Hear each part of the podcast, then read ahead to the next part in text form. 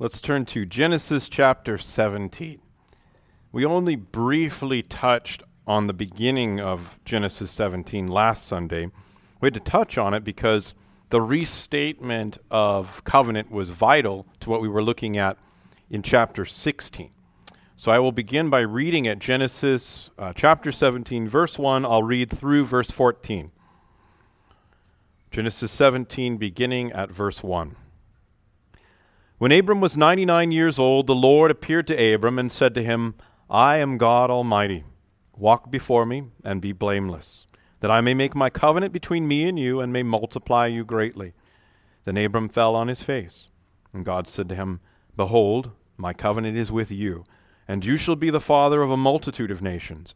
No longer shall your name be called Abram, but your name shall be called Abraham, for I have made you the father of a multitude of nations. I will make you exceedingly fruitful, and I will make you into nations, and kings shall come from you. And I will establish my covenant between me and you and your offspring after you throughout their generations for an everlasting covenant, to be God to you and to your offspring after you. And I will give you to you and to your offspring after you the land of your sojournings, all the land of Canaan, for an everlasting possession, and I will be their God. And God said to Abraham, As for you, you shall keep my covenant, you and your offspring after you throughout their generations. This is my covenant, which you shall keep, between me and you and your offspring after you. Every male among you shall be circumcised. You shall be circumcised in the flesh of your foreskins, and it shall be a sign of the covenant between me and you. He who is eight days old among you shall be circumcised. Every male throughout your generations, whether born in your house or bought with your money, from any foreigner who is not of your offspring. Both he who is born in your house and he who is bought with money shall surely be circumcised. So shall my covenant be in your flesh, an everlasting covenant. And the uncircumcised male who is not circumcised in the flesh of his foreskin shall be cut off from his people. He has broken my covenant. I've entitled the message this afternoon, The Meaning of the Sign of the Covenant. We've reached a place in Abraham's life now, having arrived at Genesis 17, where God has expanded on covenant, and with that expansion of covenant, he gives Abraham a sign. It's an uncomfortable sign, it's an unusual sign. And I remember as a young man asking my dad, What is that? and not getting a very straightforward answer. Um, I think it was as straightforward as he could give me at that moment in my life. Well, I hope to give you a uh, practical um, uh, how shall we say, a more relevant explanation than what a young boy got from his father at a, at a, an in, probably an inappropriate age to ask the question. Last Sunday, we completed our study of the events of Genesis 16 involving Sarai, Abram, and Hagar. Abram and Sarai had been tried by a 10 year wait. They had tried, and their faith in God was tested as they waited for that decade for God to fulfill the promise of a son really the fulfillment of all of his promises of covenant. And it was through that son whom the blessings of covenant with God would succeed and be fulfilled. Ultimately, the son he was looking for would not be Isaac, but it would actually be Christ who would eventually descend from Isaac. Now, in their impatience, their faith weakened, and they became double minded, or as James puts it, double souled. Without the fixed, certain, tenacious resting on God's promises to establish and settle themselves, Abram and Sarai fell into sin and folly as they allowed fallen human reason and emotion to drive, to drive their belief and to drive their practice for a time. And the chaos that the conception and the birth of Ishmael brought into their lives, it could have been avoided if they had simply patiently trusted in God and prayerfully asked for wisdom to understand God's providence in their life, as well as wisdom to remain faithful in a time of testing of their faith. This is where we left things last time. Now, today, as we move fully into chapter 17, we discover that God was far from blind to the problem of Abram's and Sarai's wavering faith. Immediately, we discover that God expands his revelation of the nature of the covenant that he's established with Abram. If Abram's and Sarai's faith was weak in the future, it was certainly not going to be due to the fact that God had not graciously provided evidence of his covenant faithfulness or because he neglected to teach them regarding the character of his covenant. He does that very thoroughly here in chapter 17. Genesis 17, therefore, think of it as a classroom. It's a classroom for, for Abram and Sarai. God is correcting ignorance and unbelief, and in the process, Abram and Sarai will become more firmly established in their faith. It will be more certain to them. Abram's faith was expressed in expectation of unfulfilled promises, while our faith rests in promises fulfilled. Nevertheless, the same covenant of redemption through the seed, Jesus Christ, is the same that we enjoy with Abram and Sarai. Now, as we proceed to look at Genesis 17, what I want to do is to draw out some of the characteristics of God's gracious covenant of redemption, which He's now revealing more of to Abraham. And I want to do that for the strengthening of our faith. That was the purpose for Abram and Sarai. Now, as we do that, I want to also show you how circumcision relates to the covenant as a symbolic representation of the character of God's gracious covenant of redemption. Now, if you've wondered why did God require circumcision of those in covenant with him in the past, or why was circumcision the right sign for God to require of Abram and the Jews? If you've ever wondered that, this message should help you. Now, the first thing we learn about God's gracious covenant of redemption here in Genesis 17 is that it's a covenant of righteousness. Or more specifically, we should say that righteousness is a condition of the covenant. Notice verses 1 and 2. I am God Almighty, walk before me and be blameless, that I may make my covenant between me and you and may multiply you greatly. Now, don't miss the significance of the timing of this declaration. It follows on the heels of the moral chaos of chapter 16. Part of the purpose of God in teaching Abram about his covenant in chapter 17 is to turn Abram's thinking from merely perceiving the material nature of the covenant, to merely the, the physical material blessings of covenant. God wants Abram to begin to, to think about the spiritual nature of the covenant. Yes, there were physical blessings. There was real land. There was, there was a real inheritance. There was a real succession. But those blessings were conditional upon spiritual realities less easily perceived. For instance, to be in covenant fellowship with God, God is telling Abram, you have to be righteous. By those who approach God, he must be regarded as holy. He has said, Be holy, for I am holy. Now, this presents a real problem for Abram. It presents a problem for anyone who desires to be in covenant fellowship with God. It, it, for any fallen creature, we have an issue. None of us are righteous. No, not one. So the challenge is a gauntlet thrown down by God, which no creature can pick up.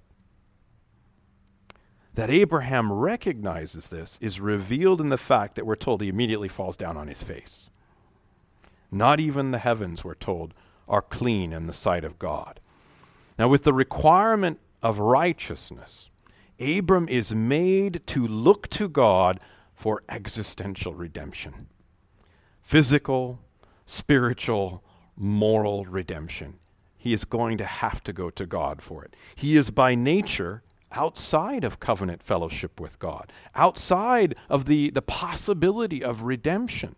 God must supply the Redeemer who will bring righteousness to Abram by imputation. And God must work in Abram's very nature to live a life that's righteous as God is righteous.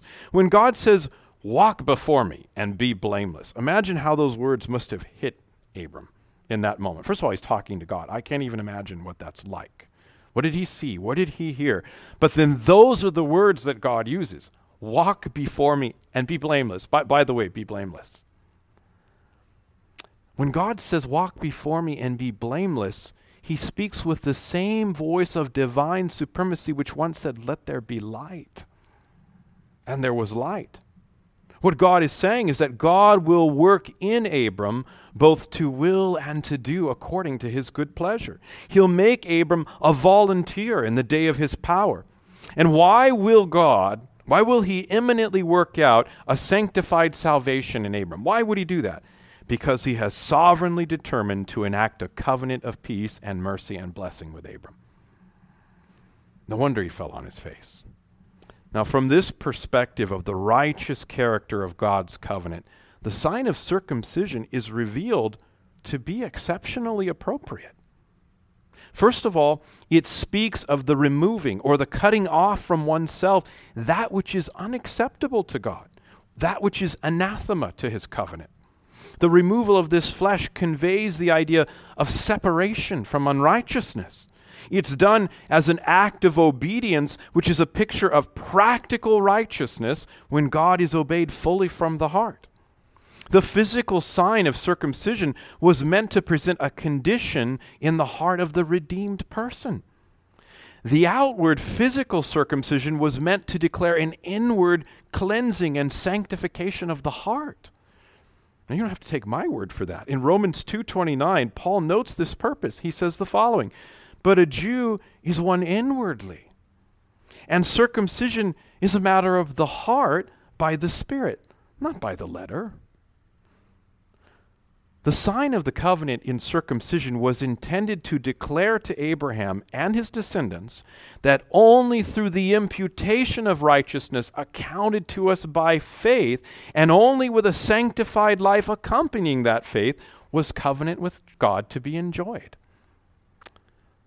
Now, to those of us living in this New Testament era, the teaching hasn't changed. Christ has fulfilled the condition of righteousness and he's given us his spirit and re into that, that spirit he has um, recreated us you might say and rebuilt within us a different kind of heart. He has circumcised the foreskin of our hearts this was always God's requirement, and His covenant always has established this reality in the lives of His people. Now, how can I say that? Deuteronomy 10:16 reminds us of this. Here we read the command. God says, "Circumcise therefore the foreskin of your heart and no longer be stubborn." He said that to Israel. The encouragement for us today is that our God has not changed. He'll not change, and His covenant does not change.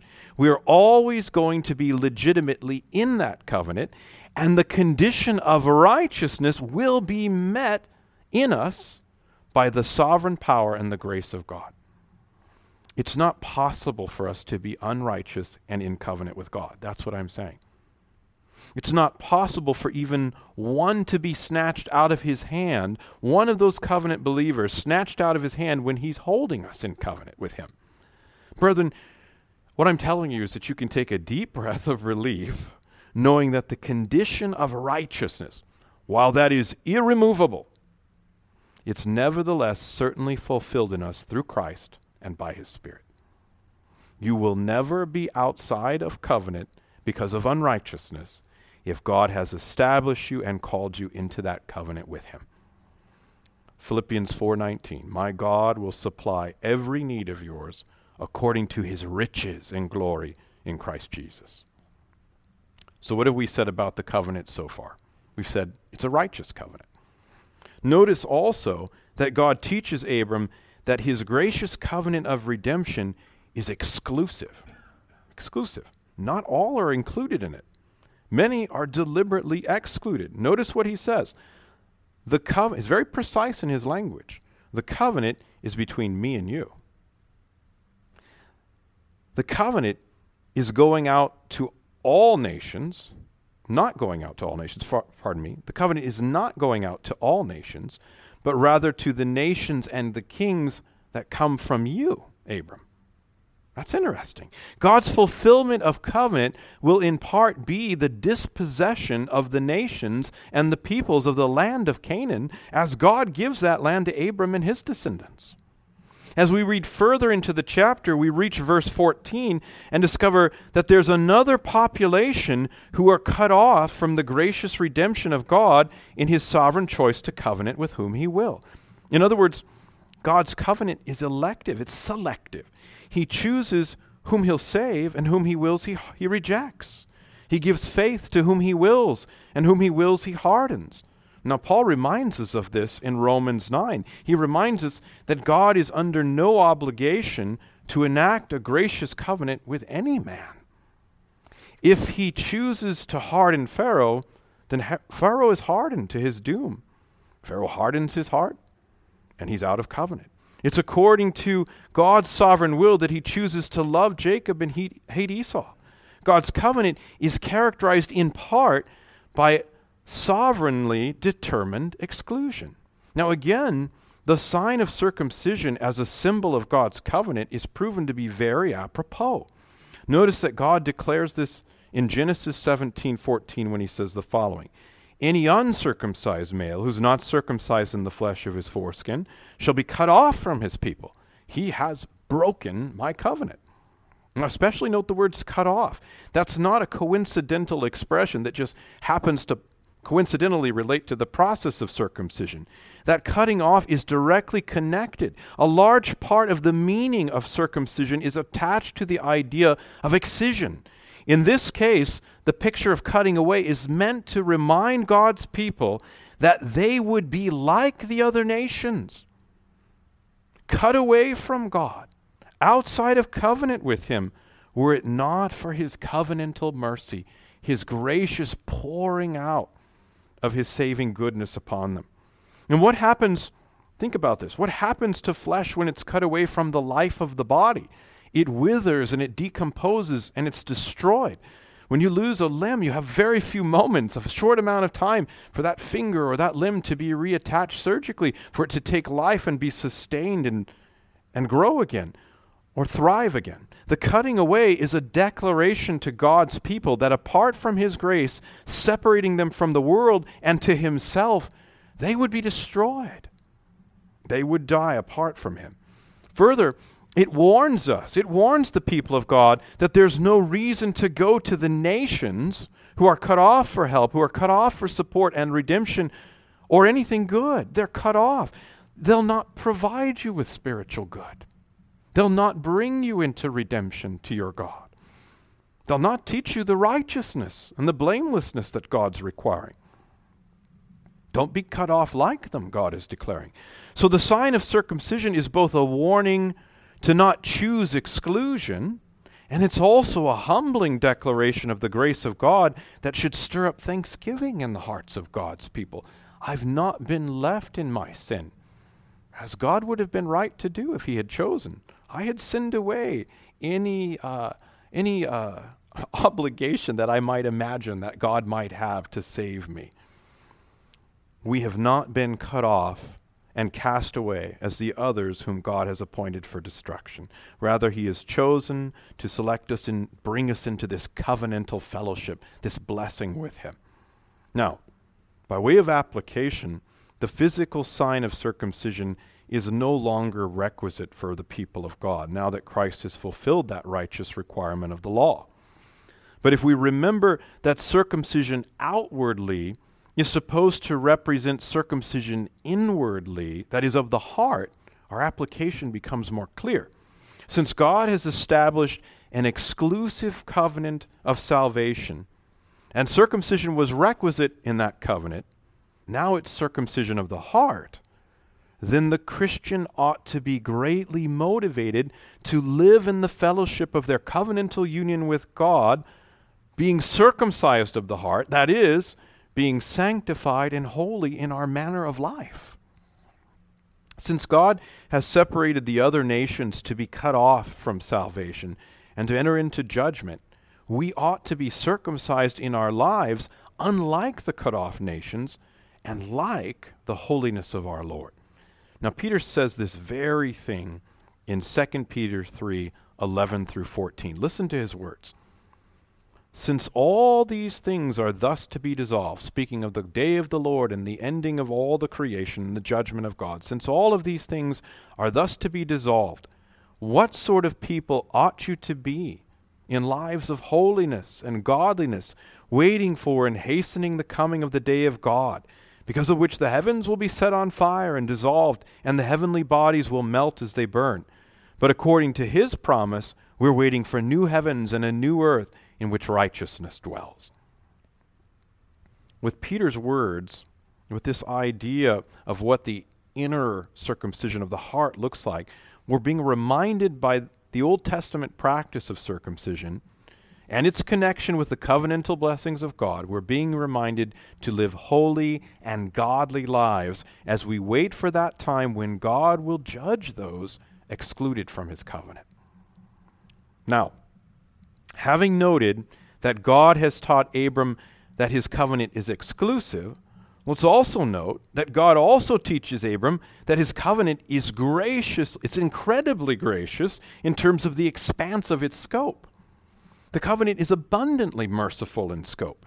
God has already told Abram that through him all the nations of the earth would be blessed due to God's covenantal blessings to Abram. In Genesis 17, God speaks of a multitude of nations that would enjoy the blessing of God's covenant proceeding from Abram. It's a, a prophetic mention so, so far ahead of the showing up of Christ and his accomplishment of redemption on Calvary. Nevertheless, God is stating it in a hidden and veiled fashion, beginning to reveal more and more. In fact, it's so clear now, in one sense, because Abram's being called a father of nations. How is that even possible when really only one nation should come, one ethical group, ethnic group rather? It's a mistake to think of the exclusive nature of God's covenant as restricting its extent, or rather the scope of its power, the scope of what God intends to do with it. This is a vast covenant. It's encompassing multitudes of people who'll be redeemed of God. It will encompass multitudes of redeemed for generations. How many are we talking about? I don't know. Are we talking about billions? Are we talking about trillions? Are we talking about quadrillions? I don't know. Far more than the stars that can be seen with the naked eye on a clear night in the high country. Now, if you could count the stars on a clear night, you would on average count between 2,600 and 4,500 stars, depending on your location in the season. God has far exceeded that number. Uh, we would say grossly exceeded that number in the scope of his covenant of gracious salvation. The nations have come to Zion, as prophesied by Isaiah. God has caused nations that have not known him to seek him. Salvation has come to the Gentiles. In Romans 9 25 and 26, Paul is stating this truth, and he quotes the prophet Hosea, and he says the following Indeed, he says in Hosea, Those who were not my people, I'll call my people. And her who was not beloved, I'll call beloved. And in the very place where it was said to them, You're not my people, there they will be called sons of the living God. This is the, this is the prophecy of the bringing in of the Gentiles into God's covenantal uh, graciousness, his covenantal uh, redemption. The sign of circumcision works well here as well. In Galatians 3 7 through 8, Paul tells the Gentile, uh, the Gentile Galatians this Know then that it is those of faith who are the sons of Abraham. And the scripture, foreseeing that God would justify the Gentiles by faith, preached the gospel beforehand to Abraham, saying, In you shall all the nations be blessed. So we have this massively huge, multitudinous mix of generations of people in covenantal union with God. And they're all children of Abraham because they have Abraham's faith in the redemptive grace of God promised in the Redeemer Jesus Christ. They're all connected as a single spiritual family. Israel was a mixed group of Jews and those of foreign extraction, even in the Old Testament. Even those, I think there were those that came to live with them, such as Rahab the harlot, Ruth the Moabitess. As we're reminded in Genesis 17, all the males were circumcised. Descendant of Abraham, or stranger, or a servant, all were circumcised. A rite, we might say, passed over all ethnic distinctions and united them as a single people of God. Now, likewise, among the redeemed of all ages, past, present, future, there is a real filial relationship spiritually. There's a real rite that unites us. We are all regenerated by the Spirit of God. The foreskin of our hearts has been cut off. We're now all together as described by the prophet Jeremiah in Jeremiah 31, 31 through 34. Listen to what Jeremiah says of the coming covenant. Behold, the days are coming, declares the Lord, when I will make a new covenant with the house of Israel and the house of Judah not like the covenant that I made with their fathers on the day when I took them by the hand to bring them out of the land of Egypt, my covenant that they broke, though I was their husband, declares the Lord. For this is the covenant that I will make with the house of Israel after those days, declares the Lord. I will put my law within them. I will write it on their hearts. Do you hear the change? And I will be their God, and they shall be my people. No longer shall each one teach his neighbor and each his brother, saying, Know the Lord for they shall all know me, from the least of them to the greatest, declares the Lord. For I will forgive their iniquity, and I will remember their sin no more. You see, regeneration of the heart, circumcision of the inner man, that's the sign of the people of God in the new covenant era. You have been brought into a vast family, and though very mixed, we all display a singular character, the mark of the family resemblance, you might say. We all have had the image of God restored in us. And we're all growing in the inward man into the likeness of Jesus Christ. There is no such thing, brethren, then, as loneliness when you're part of the covenant of grace.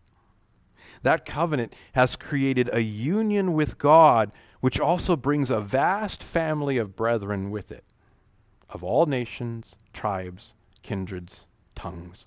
Those things don't matter, not within the covenant of grace. Now, one last teaching to look at, and we're done. In Genesis 17, God is teaching Abraham that his covenant of gracious redemption is also everlasting. It's not touched by time. It can't fade or be forgotten. It won't be broken by God or annulled by Him. No other power, physical or spiritual, can separate the redeemed from the covenantal love of God. It's everlasting.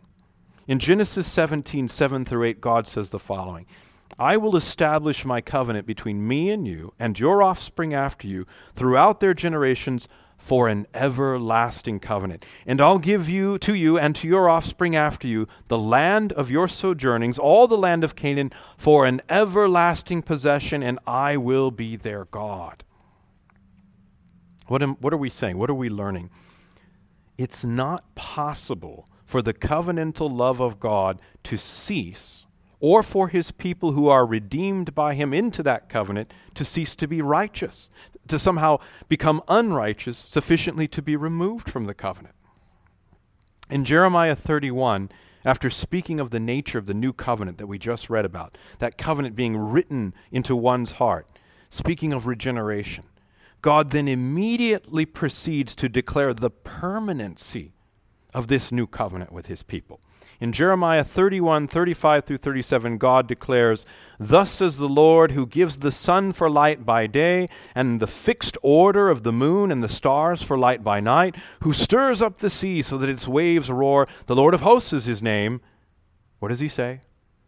If this fixed order departs from before me, declares the Lord, then shall the offspring of Israel cease from being a nation before me forever. Thus says the Lord.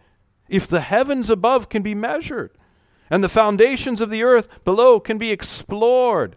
Then I'll cast off the offspring of Israel for all that they've done, declares the Lord. Do you hear the permanency he's declaring? It's not possible. Take out your measuring stick and measure the universe. Discover every hidden cave and nook and cranny in the depths of the earth. Go to the very molten core of the earth, although they believe it's, I think, not molten now. It's, they change. We've already discussed who the offspring of Israel are.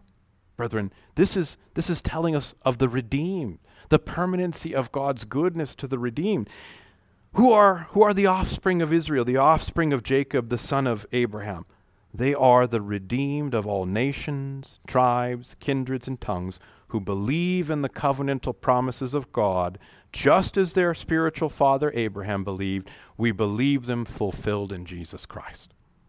We believe like our father Abraham. We believe in the Lord Jesus Christ, and our faith is counted to us as righteousness, and we're saved. Now, as we consider what God has declared to Abraham of the permanency of his covenant, once again we discover that the sign of circumcision is ideal to convey the nature of God's covenant. In verse 13, speaking of the sign of circumcision, God says, So shall my covenant be in your flesh, an everlasting covenant. What is he saying? Where's that connection? He's simply saying this, brethren. Circumcision, if nothing else, is permanent. It's an unfading mark. It can't be undone. As such, it declares the permanency of God's covenant in its effect upon us. It declares the fixed nature of His grace to us. It demands that we consider that His covenantal requirements are also fixed and everlasting. It declares that the righteousness we receive by faith in Jesus Christ is certain. Its unfailing righteousness is Christ's righteousness. The permanency of the mark of circumcision preaches to God's people that they must be faithful as He is faithful. The sign of circumcision reminds us that we are kept permanently in covenantal union and fellowship with Him by the persevering power of His Spirit working in us, so that we don't walk away, so that we don't violate His covenant and turn away. Circumcision, as a sign of sanctification, even carries a successive meaning, a future meaning. It declares that the good work that God has begun in us, He'll see through to the end. Now, in your mind, tie the obsolete physical rite of circumcision back to regeneration and sanctification. Tie it back to its spiritual counterpart, circumcision of the heart. The work of regeneration in you, which God has begun, is a testament to the certainty of your salvation to eternity. In Philippians 1 6, the Apostle Paul assured the Philippian believers with these words I am sure of this, he says, that he who began a good work in you will bring it to completion at the day of Jesus Christ the circumcision of your heart, which God has worked in you so that you may be in covenant with Him, that will not end. It won't be extinguished. It can't be restrained for any real length of time or by any created power. Christ will not break the reed he has bruised, nor quench the flax he has ignited. Brethren, you've been circumcised of the heart. Why? Well, Paul answers that question in Ephesians 2 in verses 5 through 7, he says, Even when we were dead in our trespasses, God made us alive together with Christ. By grace you've been saved, and raised us up with him, and seated us up, seated us with him in heavenly places in Christ Jesus, so that in the coming ages he might show the immeasurable riches of his grace and kindness toward us in Christ Jesus. You see, what Paul is telling the believers at Ephesus is that God has an eternal purpose in the circumcision of your heart. You, he was, you were brought out of dead trespasses, that dead condition of living in sin and trespasses, and made alive so that God could show immeasurable riches of his grace and kindness towards you in Christ Jesus. All, God has done this so that for all eternity, he could pour out his goodness and his grace upon you. He's cut away the foreskin of your heart, separated you from those outside of covenant to himself, so that he might even glorify you in heavenly places and thereby glorify himself. What a thought! That's what is meant by an everlasting covenant. What a God! I hope these lessons of covenant drawn from Genesis 17 have been a blessing to you this afternoon. And I hope you also have a better understanding of why circumcision was decreed by God as an appropriate sign of his covenant with his people. Remember that that circumcision of the past now corresponds to the regenerating work of God in your heart, just as it did in Abraham and in the people of Israel long ago. Remember that, and you'll never feel disconnected from the saints of old. Remember that God has sanctified you by the circumcision of your heart, and you won't feel disconnected from His covenant. There's great blessing and help for our souls when we meditate on the lessons of covenant which God unveils for His people here in Genesis 17. Carry these lessons with you into the week. When there are overwhelming moments of testing, meditate on these truths that we talked about and strengthen your faith. It's no accident that God has put the patriarch and his wife in this classroom in this time in their lives. They had worried and fretted, and they had act foolish, acted foolishly over the apparent delay of God. They had engaged even in immorality due to that weakness of faith. Let's therefore remember the lessons of Genesis 17 as an admonition to us to correct our tendency to doubt or distrust God or fret and worry over purely material things. Let's remember the character of God in His covenant. Amen.